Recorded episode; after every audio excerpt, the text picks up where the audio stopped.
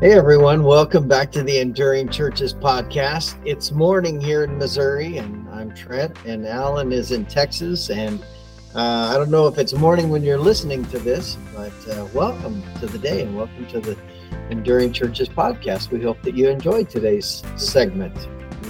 Yeah, Trent, you know, we do a lot where we try to write up um, so much things that we've created, but every now and then we have to steal from someone else. And this is one of those days where we're going to steal just a little bit as a springboard um, for a topic because not long ago, uh, Church Answers and Thom Rainer uh, came out with kind of an updated um, life cycle of pastoral ministry.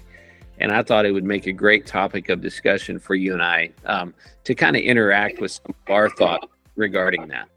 Yeah, I think this is great. Um, and Alan and I both have been through some training and stuff with Thom, and, and so this is uh, we we get some of his information, and um, I think this will be a good topic for us to talk through. And so, um, you know, you've always kind of heard probably uh, the, you know, that every pastor has a certain life cycle, or a pastorate has a life cycle, and and so, Alan, kind of talk through with us how things have changed in this.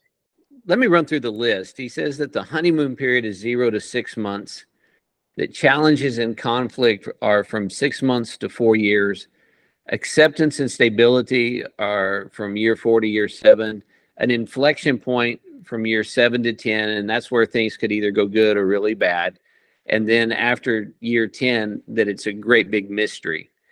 And so one of the big changes is we used to think about the honeymoon period as a two year period. So you could have mm. up two years for this honeymoon period. So the honeymoon is a whole, whole, whole lot shorter than it used to be. And I think too that really when you look at it, everything beyond year seven has a great big question mark because the question mark is will it go good or bad?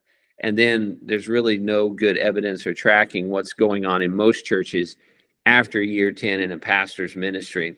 So there's just a lot of head scratching that goes on. What we know really well are those six months to four year times because a lot of pastors are staying in that. And for many of them, conflict pushes them out of that. But for those who withstand that time of conflict, there's that kind of sweet spot, which is years four to seven. We would have said that was probably year five, five to seven before. Right. Yeah. And so all these have kind of shifted a little bit.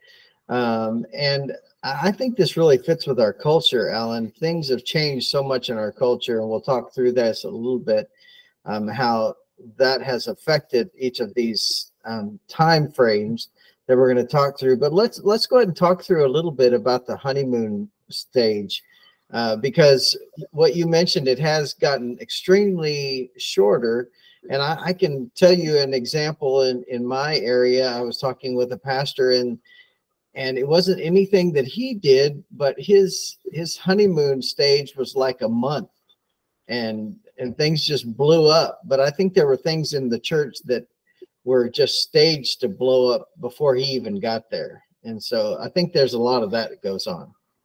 Yeah, I think we wrote it like this in our notes. Honeymoons are shorter and might not even exist. And boy, yeah. Is that true? I mean, I've lived it. I've been in that situation where I've had some wonderful honeymoon experiences with my church, but I've also been in the experience where it was derailed before it ever began. And not by anything I necessarily did, just because, again, of external circumstances and in the church that it happened. So, you know, in the post COVID world, there's reasons I believe that this is even shorter and let's look at some of those things. So I think one of the things that's happened is there's just a lot of bad processes in finding a pastor so that when people get a pastor, they're not necessarily overjoyed. They're they're worn out from their process. Mm, I, I really agree with you there uh, on that, Alan. And uh, that's why uh, I think that most churches don't put a lot of thought into the type of pastor that they need to call that fits well with them. And I, I know you and I both, we talk with churches all the time about the need to take a little bit more time.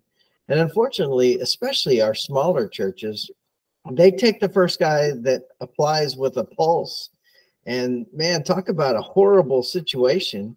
Uh, you don't know if that person will be a good fit for your church. And so you do need to think through what your church is like and the needs of your church. I just went through this process not too long ago with one of our churches. Um, and, and you've got to do some questioning, you know, what are the what is the type of church that we are and what type of person and pastor fits well with us yeah this process uh, i talked to a church not long ago that was going through a pastor search and one of the people who had been on the search team that had called the last pastor came to me and in tears said i knew three weeks in to our last pastor that we had made a huge mistake and was just devastated with the results of what had happened and felt like he was responsible for leading the church into some dark days because they didn't make the right hire. So bad processes certainly are part of that. They didn't reach out for any help. They didn't have any guidance. They just did what they thought was the best thing and went forward with it. So make sure you have a good process in place for finding a pastor. If you're a pastor and you're planning to leave, give your church some guidance on how to have a good process moving forward. Connect them with someone who can help them walk forward through that. I think that's yeah. important. Yeah, and I, I would say especially if you've been a pastor there for more than four, you know, if you're in that four to seven year period that we're going to talk about a little bit more in a minute, um, and you know, you've got a lot of your folks that haven't been through the process of calling a pastor. You really need to do what Alan just said, and you need to give them some guidance on how to do this because a lot of your folks may have no clue, and and they'll they'll get suckered into that fear that hey, if we don't call someone quick, we're going to be without a pastor, and they don't go through the process that, that needs to happen. Yeah, so you, you got you could uh, as a church have a bad process, and then we also see uh, today. I think there's a lot of unhealthy pastors moving from church to church, and I say that just because the pool has gotten smaller, and because the pool is smaller, you see some of the names over and over and over again. I can go to some of my churches in this this area that I serve, and they all get the same resumes and they've all been getting the same resumes for three or four years the same guy trying to to go somewhere else because he's not done a very good job where he's at. And we want to want you to be a healthy pastor. We want you to be an enduring pastor. But part of being healthy is recognizing the things you do that are unhealthy. And a lot of pastors sadly don't correct their unhealthy behaviors. They just move on from them Oh yeah, you're right. And I, I was talking with another leader that works with a lot of churches, Alan, and we were talking about a church that is struggling. And I, as soon as I mentioned the pastor's name, he said, "Oh no, that person killed about three churches that I know of, and evidently is in the process of that now." And so, unfortunately, there are some people that are they they're unwilling to grow, or maybe they're unwilling to to um, call in help. Uh, maybe it's a pride issue. I'm not sure. But um, yeah, there are unhealthy pastors. And I think there are some good intentioned pastors that maybe just don't have the leadership skills um, that it takes to be a pastor. Maybe they fit better as an associate pastor or as an administrative pastor instead of a lead pastor. And so there that's part of that. This we are talking about the process of finding that that good fit, you know, and you need to do that as well. Yeah, and I think one other thing that's factoring into all of this is we are in a time where people distrust organizational leaders, and that is at an all time high. Uh, people don't trust pastors, they don't trust churches, they don't trust organizations, they don't trust governments, they don't trust their electric company or their gas company, they just don't trust anybody. And we are in on that. Mm. Yeah, I'm glad you mentioned the other other groups. It's not just the church and leaders in church, but um, there have been some leaders in church that have added to that mistrust, unfortunately. Uh, but even if you haven't, you're still getting the brunt of everybody in the culture, their lack of trust. I mean, it used to be that a pastor was was respected even when they first came into the position, you didn't have to spend so much time earning that respect and trust. But now, my goodness, you you you know, as we think through these stages, you really don't gain that trust and that respect until you've been there for quite some time, just because of the way our culture is.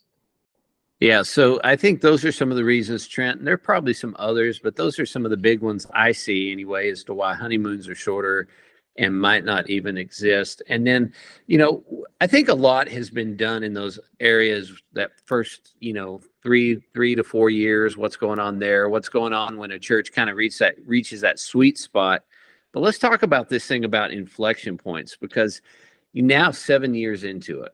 So what's going on in these years as you're working on the backside of we've done all these great things, we've accomplished that, and we hit this point of inflection. And what Thom Rainer suggests was that, you know, this is that moment where a church can either really continue to go in a positive direction or it can completely go the opposite direction. And I think that the fact that there's not just a lot of middle ground there, it either continues to improve or it goes the opposite way, is a big deal. And I think that that's something maybe we didn't see the church could kind of skate along for a while. But churches aren't skating along on anything anymore. So, you know, what will happen as the church moves in either a positive or negative direction? Yeah, we have this really weird, ironic dichotomy, I guess, that you might say that is happening because people distrust and they struggle to trust, but at the same time, they they look at the leadership so much of a pastor that what you said is true, Alan, that if you don't skate along because everything rests on the pastor. Um, and because of that, you know, it, it's just like, okay, if the, if something changes, even if it's a little thing, things can go drastically good or bad. I think one of the things you're you're seeing and you're talking about with that trend is we spend so much energy trying to establish that we are worthy of being the leader trying to prove to others that we deserve to be in that role then when we get in that role we're not very good about giving that back to the people. Hmm. area that we've got to get better at. But how do we kind of find our spot where we can stay engaged and we can actually move forward and move ahead in this time frame well, the, and I, I appreciate you listed some things here on our note today, but and I look through those and read through them. I, I really agree with it. One of the first things that we talk about a lot, Alan, is that ability to be connected with other leaders and other pastors. Uh, you see this all the time. A pastor will isolate themselves, um, whether it's distrust of other pastors or very insecure. That I think that's the biggest part is insecurity but if you don't have that connection with others that you can talk through your frustrations and stresses, those things just continue to build up because most pastors don't feel like they can share those things with the people in their church. And so that you've got to have a sounding board to be able to talk with someone else about those things. You know, I can think about some churches in our area who saw great decreases um, to the point of almost closing their doors. And I think one of the things they have in common is when I delved into those situations, I found out that there was a pastor who at one point in time was connected, but had grown disconnected from all other pastoral relationships. And that is a trend that I see over and over and over again. And while I would have to say that's anecdotal from a research standpoint, it certainly doesn't seem anecdotal from the practical standpoint. So when we disconnected, we're going to run into problems with that. I also think, Trent, and this is one I know you're big on because we're going to talk about it later as well, but you've got to ev- evaluate and reevaluate your own leadership. Once you've been there a while, you need to look at yourself and see what it is that you need to change about yourself. Yeah, I love this example. And let me give you an example to go along beside it. Um, my wife Dana and I we do a lot of marriage counseling kind of things and uh, pastoral counseling and in those especially marriage situations you know you get that that guy that said well i told her that i loved her when we got married and if anything changes i'll let her know you know and it's the same kind of picture of a pastor who comes into a church setting and he does the same thing and he doesn't continue to grow. He doesn't continue to uh, look and say, okay, after year one, hey, how, how am I doing? And uh, I I liked having a group that I could not only evaluate myself, but I could ask them to evaluate me and say, hey, what are some areas I need to continue to grow in? I think that's really helpful for a pastor. And you got to have people you trust to do that. Yeah, that makes a whole lot of sense. And so you want to make sure um, that you are evaluating yourself. And then I think one other area, Trent, maybe we should talk about this more, but our own habits of our own personal spiritual growth. One of the things I see happens to a lot of us, it, it, it's been seasons in my life where I've let my my preaching time be my devotional time. I've let my counseling time be my spiritual time. I've not taken care of myself spiritually. And when you're not taking care of yourself spiritually, you don't have a whole lot to offer your church. Mm, that is so true. You can't give what you don't have, right? Um, and so, you know, and you can tell. I I think that you can tell that by by a pastor's sermons. If you if you see over time that the pastor doesn't include um, maybe examples or illustrations of things in his sermons, part of it I think is because he's not doing what Alan just said, and that is working and growing in his own spiritual health and and being able to draw from other parts of scripture and how they fit together um, that it just it affects your your preaching time so much. Yeah, this inflection time really is that critical time, and I think most of that falls on us in pastoral leadership and pastoral ministry to see what's going on and to address that and to deal actively with that. Now, the one that is intriguing to me is the mystery of the long tenure. There's no trends. There's no there's nothing that you can look at and says, well, this is something that that is happening in churches that have had a pastor for 10 years. And I think there's a reason that there's not a lot of patterns. Um, one, it's not a whole lot of pastors. The average tenure of pastors is nowhere near 10 years. And I think the second reason is because no two churches are alike. I think you're absolutely right on those, Alan. There's so many things that affect that. Um, the church is, all the churches are different all the pastors are different. You know, your personality affects that so much. Um, whether you're um, able to hang in there and deal with conflict, you've got to be a good manager of conflict. Um, the community has a big part of that. We don't often talk about that, how the community affects the church and affects the church, the pastor's family. Um, the school has a lot to do with that. If the if a pastor has children, there's so many things, and um, so I, I, there there's just not that many guys that you can talk through uh, and find out how that works but i know you know a lot of people think well a larger church has a better chance maybe than a smaller church but I, have got a, a, gentleman that I know of that is he's graduating, I almost said, but he's retiring after being at the same church for 35 years.